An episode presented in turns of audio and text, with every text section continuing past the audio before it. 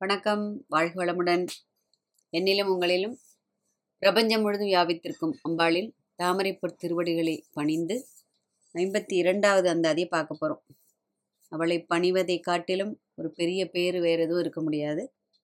இதுக்கு முன்னாடி அந்த அதில் மரணம் பிறவி இரண்டும் எய்தார் இந்த வையகத்தேண்டர் அம்பாள் அடியவர்களுக்கு ஜனன மரண அந்த சுழற்சியிலிருந்து விடுதலை கிடைத்து விடும் அப்படின்னு ஆணித்தரமாக சொல்லி அபிராம் பட்டர் ஐம்பத்தி ரெண்டாவதுல என்ன சொல்றாருன்னா வையம் துரகம் மதகரி மாமகுடம் சிவிகை பெய்யும் கனகம் பெருவிலை ஆரம் பிறைமுடித்த ஐயன் திருமணையால் அடித்தாமரைக்கு அன்பு முன்பு செய்யும் தவமுடையார்க்கு உளவாகிய சின்னங்களே அப்படின்ற அருமையான அந்த அதி எதுதான் அருமையானது இல்லை எல்லாமே அருமைதான் இல்லையா? ஒன்றுக்கு ஒன்று சிறப்பாக போய்கொண்டிருக்கிறது இல்லையா? வையம்.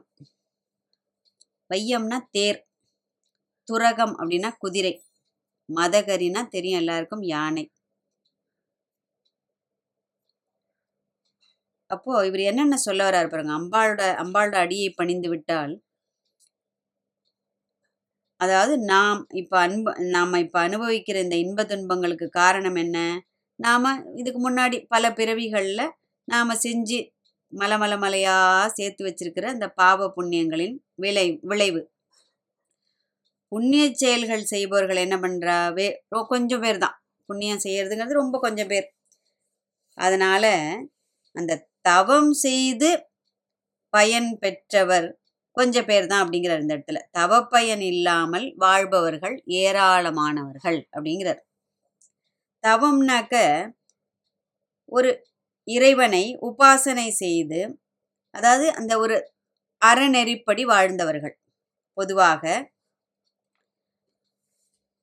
அம்பாள் வந்து மூன்று நிலைகளில் அன்பு செய்து வழிபடுவது தவம் அப்படின்னு சொல்லிட்டு வியாக்கியானர்கள் எழுதுறா. எப்படின்னாக்க பிரபஞ்சமும் அதில் உள்ள இந்த பொருட்களும் நிலையற்றது அப்படிங்கிற உண்மையை உண்மையை நன்னா நம்ம புரிஞ்சுக்கிறது ஃபஸ்ட்டு எப்படி? இந்த பிரபஞ்சமும் அதில் இருக்கின்ற அத்தனை பொருட்களும் நிலையற்றது அப்படிங்கிற உண்மையை உணர்வது. ரெண்டாவது எது? நிலையானது மாறாதது. எது? அம்பாளோட அந்த பொற்திருவடி தாமரைகள். மூணாவது எது? இந்த உலகப்பற்று சுத்தமாக இல்லாமல் நீங்கி அம்பாளோட அருட்பாதங்களே சரணம் அப்படிங்கிற அந்த ஒரு திட பக்தி ஏற்பட்டு அவளை பணிவது. இது மூணும் தான் போன அந்த அதில் என்ன சொல்றாரு? மரணம் பிறவி இரண்டும் எய்த மாட்டார்கள்னு சொல்லியாச்சு.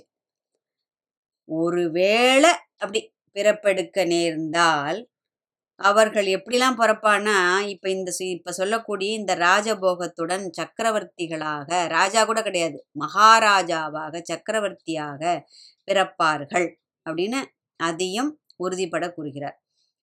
ஏன்னா அவ அந்த அவி அது அதுக்கு என்ன அடையாளம் அப்படின்னு நம்ம கேட்போம் இல்லையா? அப்போ அதற்கான சில தனியான அந்த முத்திரை அந்த அடையாளங்களை வந்து இங்கே அழகாக எடுத்து சொல்கிறார் வையம் அப்படின்னாக்க ரதம் தேர் அப்படிங்கிற பொருள்.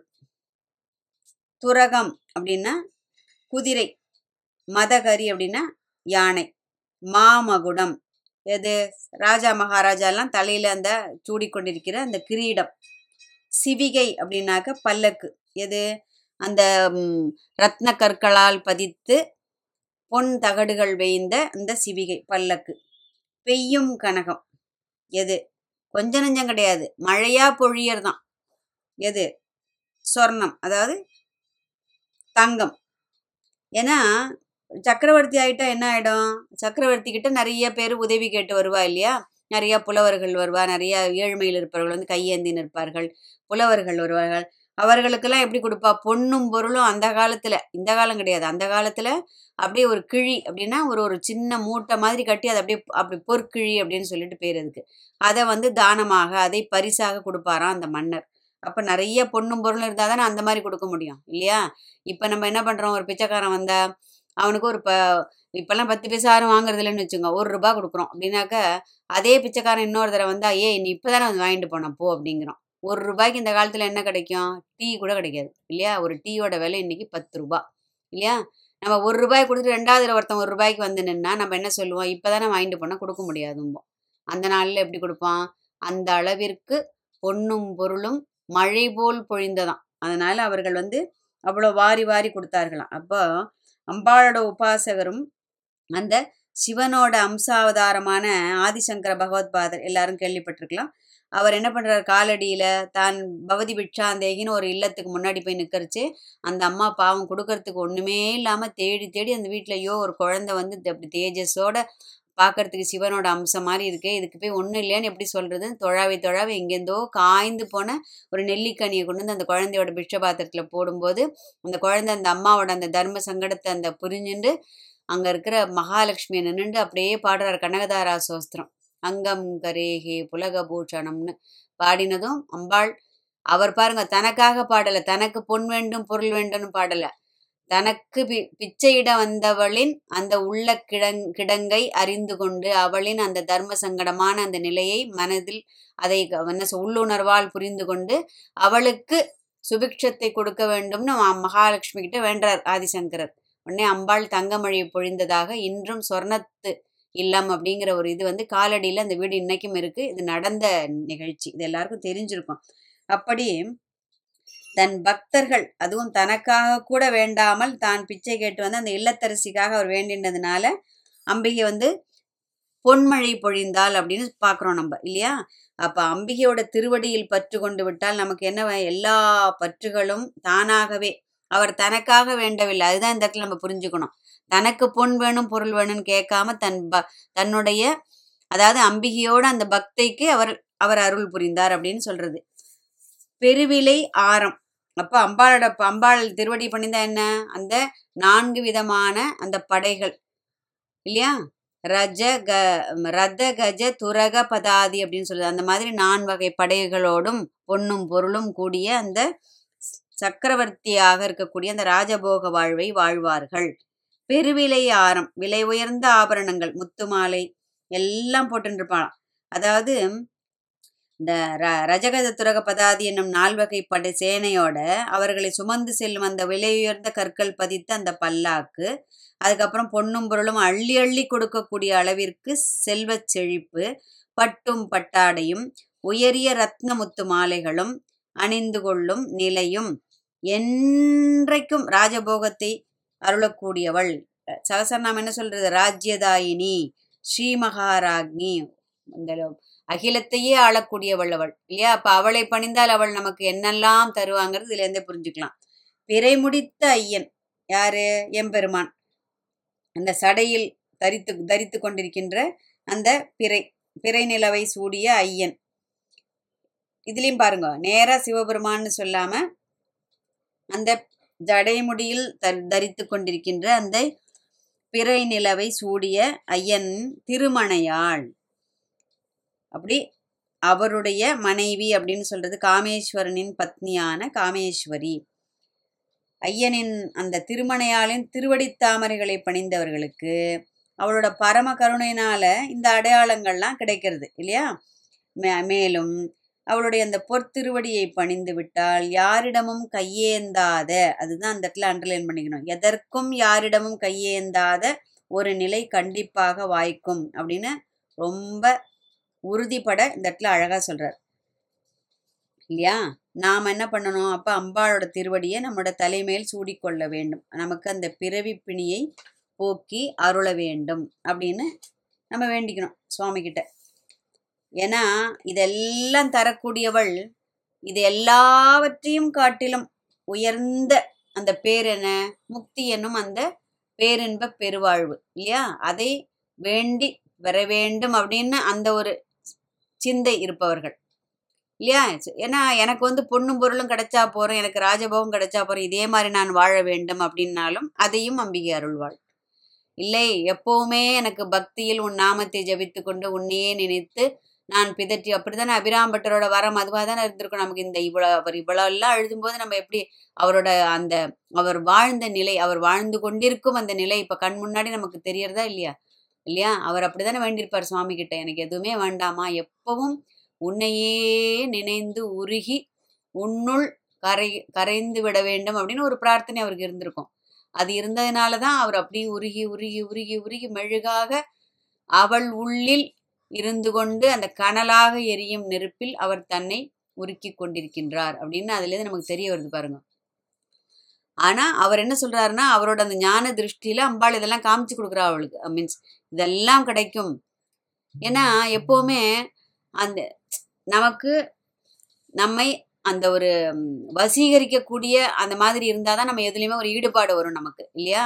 அதனால நீ வந்து அம்பாள்கிட்ட வந்து நீ எனக்கு பிறவி இல்லாத நிலையை தரணும்னு மட்டும் நீ வந்து ஏன்னா எல்லாராலையும் அந்த மாதிரி வேண்டிக்க முடியாது இல்லையா? ஏன்னா ஒவ்வொருத்தருடைய ஆசைகள் ஒரு ஒரு மாதிரி இருக்கும்.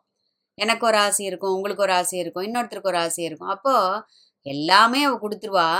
பொண்ணும் பொருளும் யாருக்கு தான் பிடிக்காது?